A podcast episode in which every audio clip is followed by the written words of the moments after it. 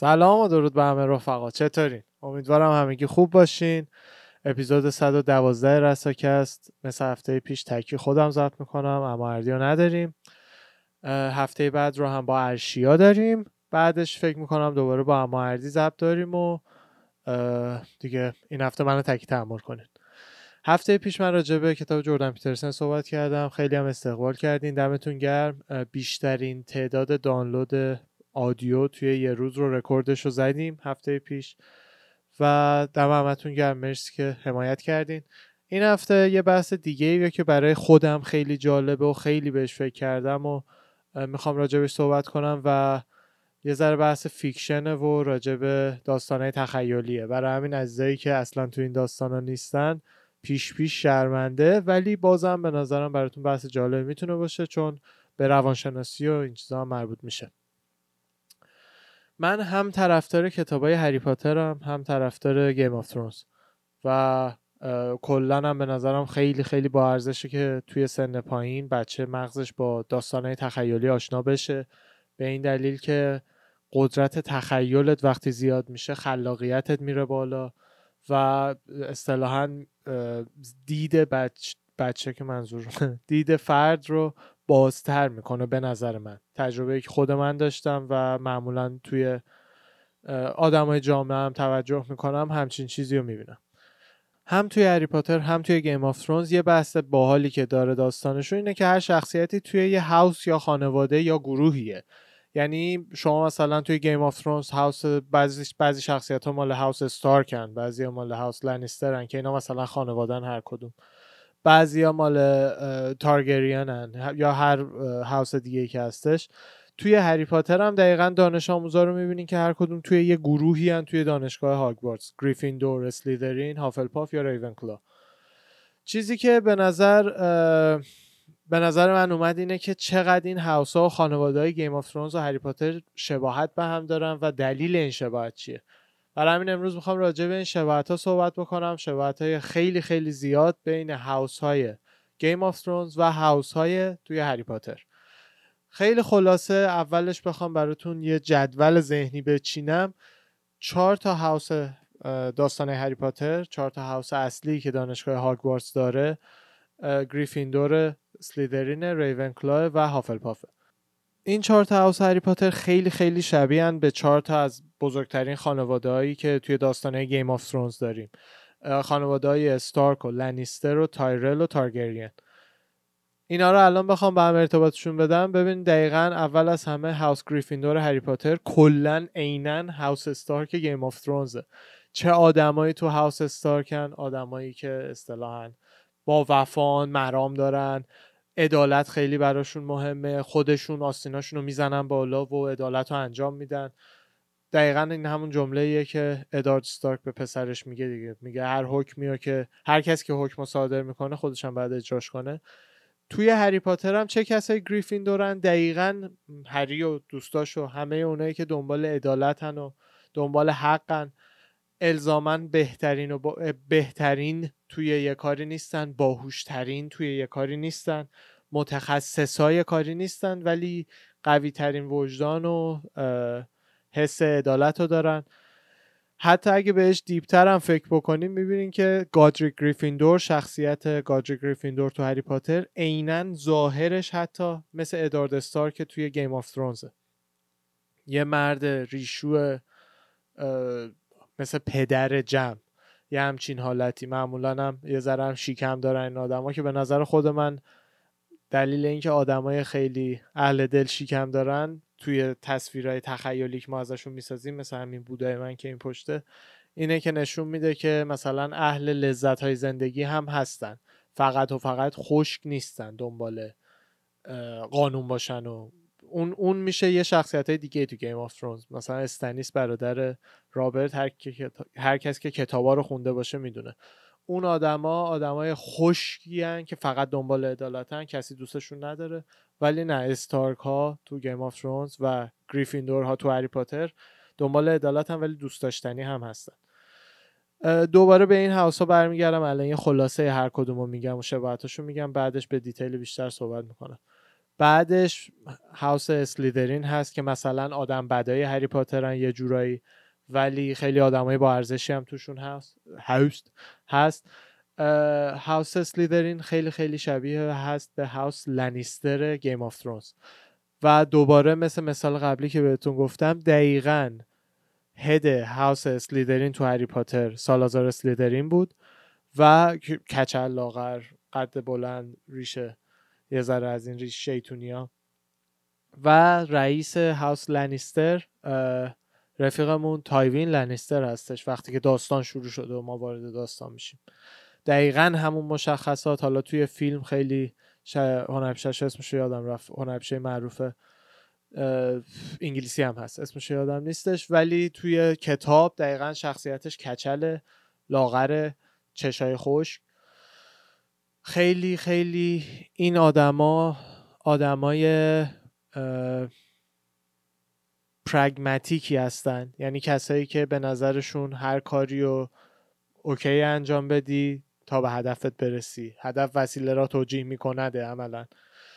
این آدما دقیقا تو جفت داستان هم می‌بینیم که یه ذره حالت نجات پرستی دارن به خاطر اینکه معمولا اشل بالاتر جامعن هم تو هری پاتر پول دارن هم توی Game of Thrones لنیسترا پول دارن.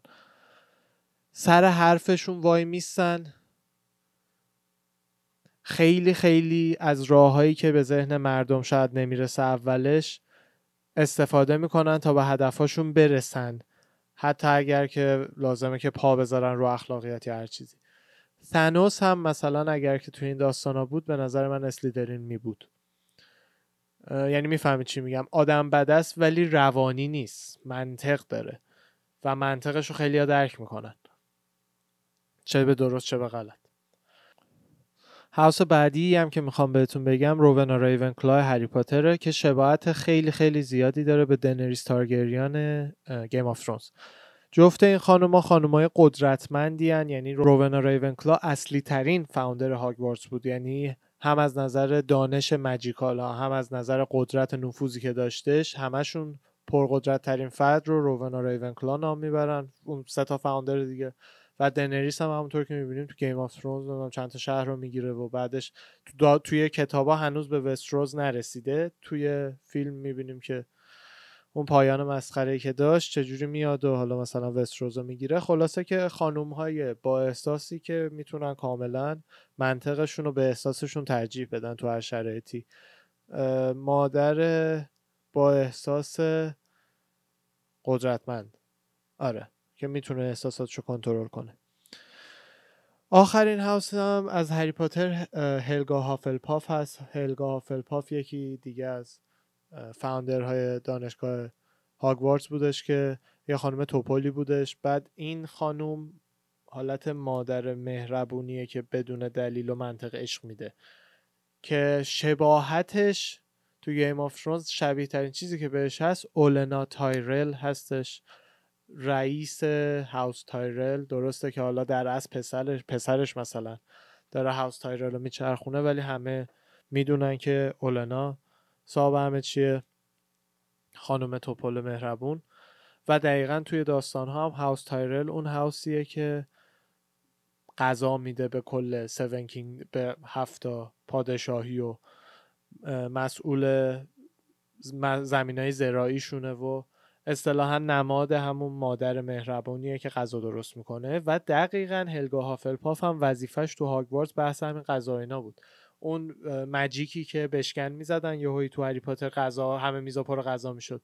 اون magic رو هلگا هافلپاف نوشته بودش و تر نوشته بود. طراحی کرده بودش و مثلا ایجاد کرده بود یا هرچی که فارسی میگن نمی‌دونم. اینجا انقدر اینا رو من وقتی اومدم اینور بیشتر آشنا شدم. اصطلاح فارسی چه Game of چه هری پاتر شرمنده اگه درست نمیگم یا انگلیسی میپرونم واقعا چون خودم مطمئن نیستم.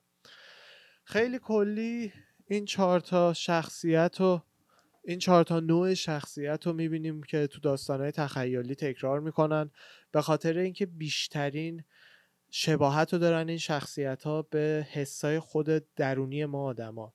یعنی عملا چهار تا چهار تا روشی که ما آدما ازش ممکنه استفاده بکنیم. برای اینکه توی یه جمعی رومون حساب شه یا قدرت داشته باشیم. یکیش اینه که بشی عادل و نمی‌دونم ادالت خواه جمع بشی عملا پدر عادل جمع. یکیش اینه که بشی اون آدمی که کار رو انجام میده حتی اگه لازم یه ذره پا رو قانون بذاره کار رو انجام میده. یا می‌تونی بشی اون مادر هوشمندی که همفکری درست و منطقی بهت میده حتی اگر برخلاف احساس خودش باشه. یا هم می‌تونی بشی اون نماد عشق و محبتی که فقط عشق به همه میده. که ما مثلا فکر می‌کنم تو فرهنگ ما بیشتر تصویر سنتی مادر بزرگه برامون. این چهار تا نشونه شخصیتی و حتی تو خداهای Game of Thrones هم میشه تا حد زیادی دیدش. یه بخشی از مردم توی Game of Thrones به هفت خدایی اصلی مثلا اعتقاد دارن چون خیلی خدا تو Game of Thrones وجود داره. این هفتا خدایی که تو وستروز مثلا بهشون بهشون میگن خداهای جدید لیست این هفتا خدا رو انگلیسیشو بخوام بگم The Father, The Mother, The Maiden, The Crown, The Warrior, The Smith و آخرش هم The Stranger هستش. The Father همون پدر مثلا The Mother مادر The Maiden میشه عملا باکره. دختر باکره میشه میدن این هم نماد پاکیه مثلا خدای پاکیه. The Crown Crown میشه همون شکل خانومی که نماد ای بابا. نماد هوش و ذکاوت و اینا از حتی بعضی جام چشاشو مثلا میبندن. اون د کرونه د واریر جنگجو است اسمیت سازنده و د استرنجر غریبه. همون خدای مرگ خدای همه ندونسته است این هفته خدا من توش کاملا این چهار شخصیت رو می‌تونم بکشم بیرون. مثلا دفادر عملا استارک و گریفیندور پدر عادل. مادر به نظر من اینا دیگه یه ذره نظریه هافلپاف و تایرل کاملا عشق میده و قدرت عشق زنونه رو یا مادرانه رو مثلا نشون میده. د کرون سختترین اسلیدرین بچه ها. د کرون ریون کلایو و تارگرین سلیدرین یه چیزیه بین دواریر و دسترنجر به نظر من. the warrior کسیه که تو جنگ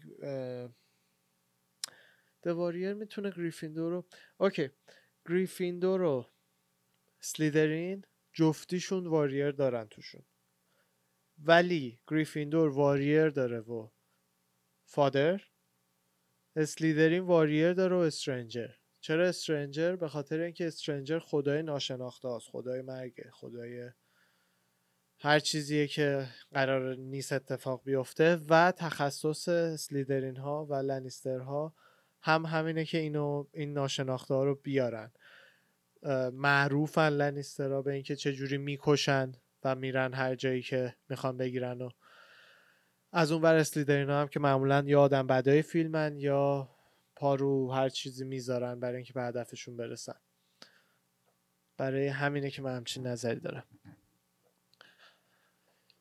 یه دلیلی که این داستانه انقدر معروف شدن به نظر خود من اینه که از همین استراکچر خدادار بودن یا حالا مثلا هری پاتر اصطلاحا فاوندرهای هاگوارتس از این استراکچر استفاده می‌کنن که چهار پنج نوع شخصیت مختلف و توش می‌ذارن و همه کاراکتراشون رو تقسیم می‌کنن بین این گروه ها و اینجوری هر آدمی با هر شخصیتی عملا جذب این میشه. هری پاتر خیلی فکر می‌کنن مثلا من از یکی می‌پرسم هاوس هری پاتر چیه؟ این نیست که کدومو دوست داری اینه که چی هستی؟ که اصلا خود سایت های آفیشیال هری پاتر هست که تست میدی و بهت میگه کدوم هاوسی مثلا تست های روانشناسیه. تو این شرایط چیکار می‌کنی؟ تو اون شرایط چیکار می‌کنی؟ این برات مهمتره یا این؟ تستا رو میدی بهت هاوس تو میگه و اون تستا نتیجه که بهت اعلام می‌کنه به نظر من واقعا تا حدی می‌تونه یه چیزی بهت بگه.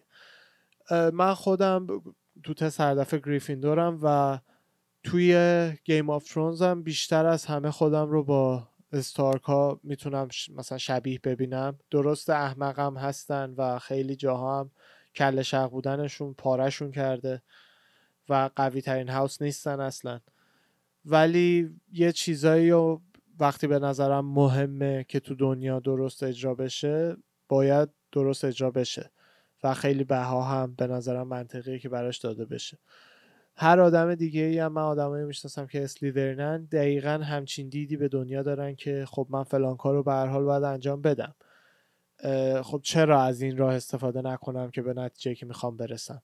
حالا دیگه نسبت به وجدان آدما یه کسایی که خیلی خیلی خیلی زیادی فقط دنبال هدفشونن میشن عملا سایکوپت. و آدمایی که هیچ احساساتی ندارن هیچ وجدانی ندارن فقط کاری که دلشون بخواد می‌کنن. ولی 99 درصد آدمایی که طبیعیان میشن آدمای خلاق. یعنی اسلیدرین ها و لنیسترا آدمای خلاقی هن آدمایی که دسترسی به آدمای مختلف زیادی دارن نفوذ بالایی دارن حرفشون بروه. حالا تو فیلم ها هم دقیقا چون انقدر آدمای تیزیان به راحتی می‌تونن سلاح هم بشن. که بشن آدم بعده داستان. ریون کلا یا دنریس تارگرین یا نمی‌دونم دکرون اینم نماد اون مادر باخرده رئیس قبیله های سرخپوستی چجوری خیلی وقتا خانوم بودن. اون نماد اونه که مثلا همه جنگجوها مهم نیست چقدر قویان یا چقدر به نظر خودشون چیزی رو بلدن ولی بازم باید از یه مادر باخردی که توی قبیله رئیس رئیس معنوی قبیله است نظر بپرسن.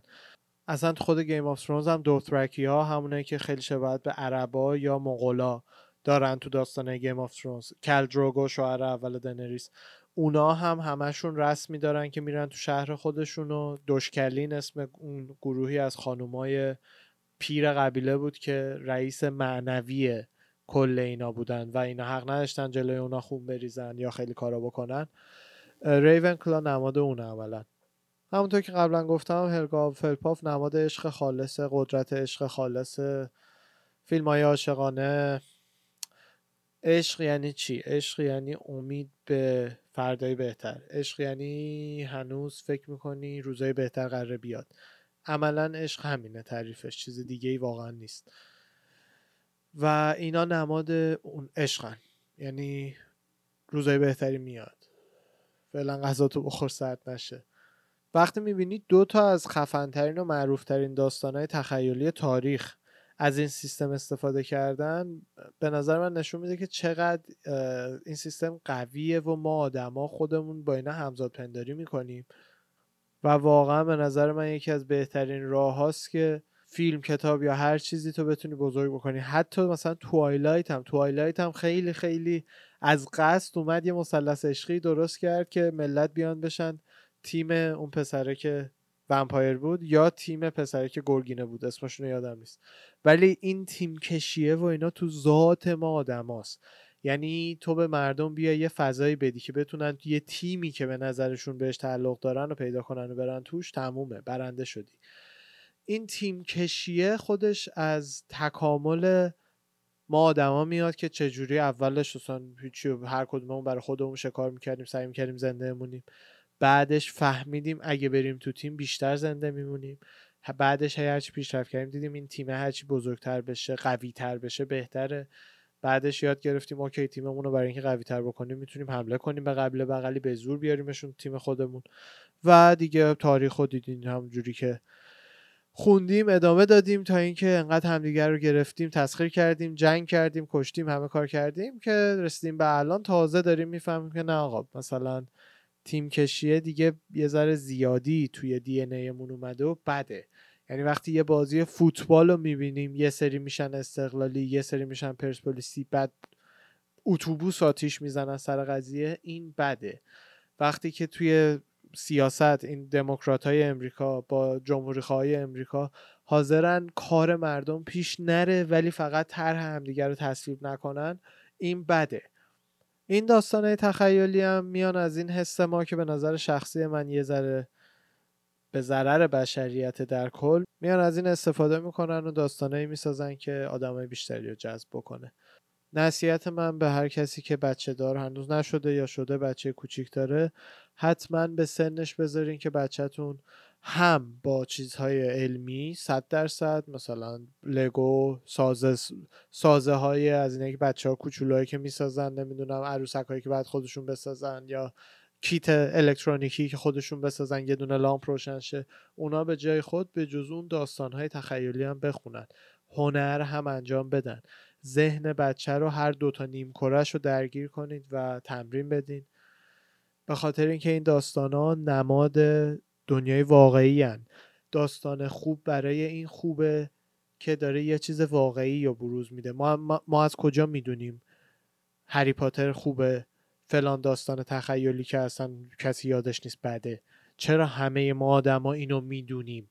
به خاطر اینکه هری پاتر داره میاد یه چیزایی از دنیای واقعی رو روش یه فیلتر تخیلی می‌کشه. Game of Thrones من اینو صد بار پادکست خودمونم گفتم. واقعی تره از هر داستان واقعی. Game of Thrones واقعیت های جهان رو انقدر قشنگ bold می‌کنه و تو داستان با حالا واقعا داستان نویسی بی نظیر جورج آر آر مارتین این واقعیت جهان انقدر قشنگ نشونت میده که از هر کتاب مثلا غیر تخیلی واقعی تره خیلی از فیلم ها هستن اسمشون غیر تخیلیه ولی تخیلی تر از هر تخیلی یعنی مثل فیلم های اکشنه که من خودم خیلی دوست دارم. مثلا خوراک خودم Expendables و Rocky ه و همه این فیلم ها ولی اونا اسمشون غیر تخیلی ولی تخیلی تر از هر چیزی هم. خلاصه که ارزش فیلم و داستان تخیلی و حتما بدونید لطفا. مرسی که این اپیزود با من بودین. یه ذره اپیزود کوتاهتری شد فکر می‌کنم. ولی ترجیح میدم یه چیز پکت و پر اطلاعات باشه تا یه چیز طولانی تر و خسته کننده. با فایت تاک 112 برمیگردم. ارواح همتون رو فدا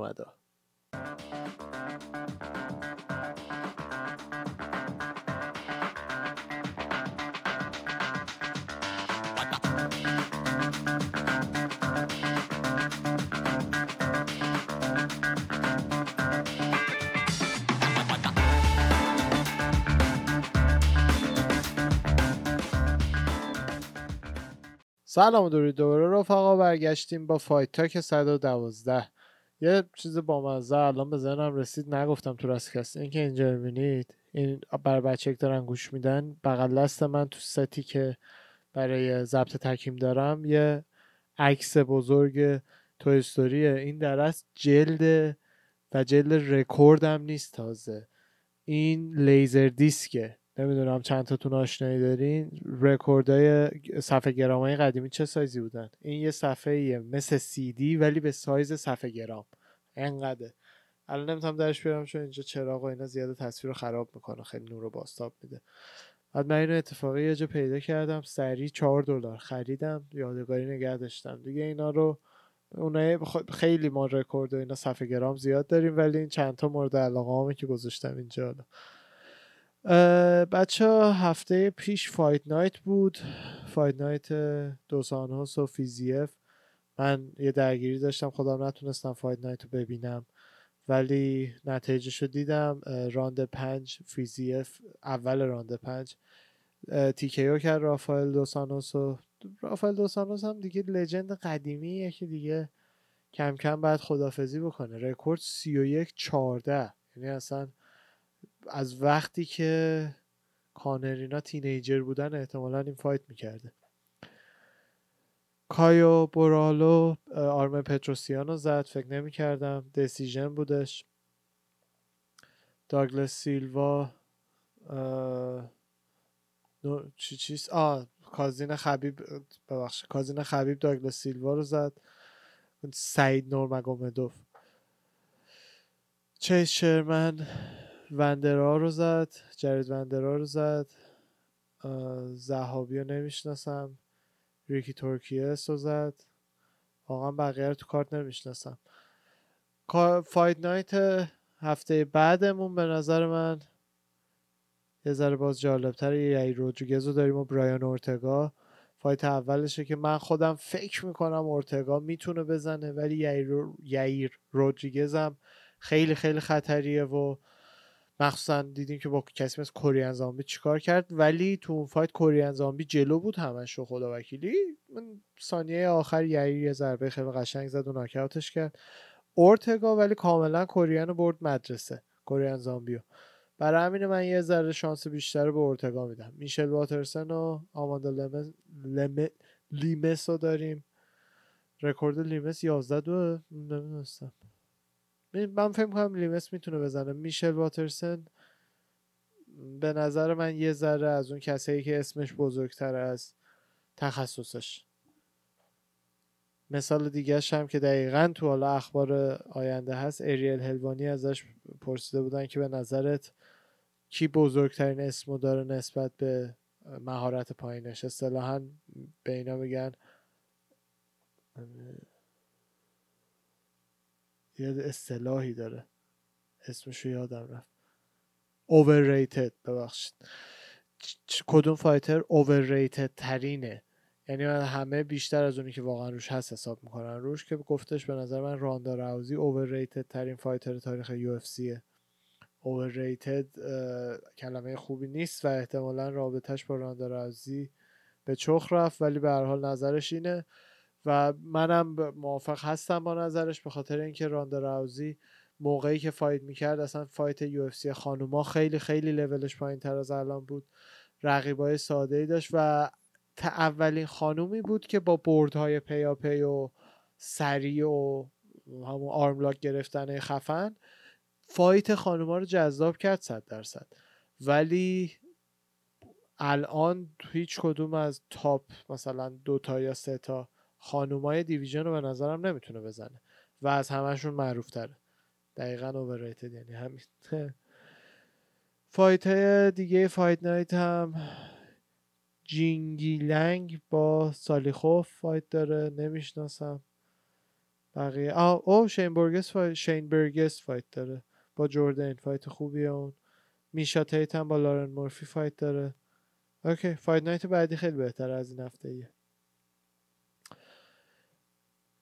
دنیل کورمیه و پریرا دارن به هم میپرن بی دلیل چرا دنیل کورمیه اینقدر داره با همه fighter ها دم به دم میشه؟ معمولا هم تقصیر انگار اون fighter های دیگه است ولی همه چرا به این هی دارن گیر میدن؟ معمولا نشونه دوست داشتنی نیست وقتی همه هی به یکی گیر میدن. manager اولیویرا هم خودش گفته که یو اف سی منتظر اولیویرا نمیمونه اولیویرا الان صحبتش هست که سر کمربند ویکنت چون وزن نزده بود در fight قبلیش که برنده شد championship ی ازش گرفتن. الان دوباره باید champ شه. سر کمربند با کانر fight کنه که اصلا از نظر ترتیب دستبندی یو اف سی و حق و اینا دلیل نرو چرته ولی کانر برات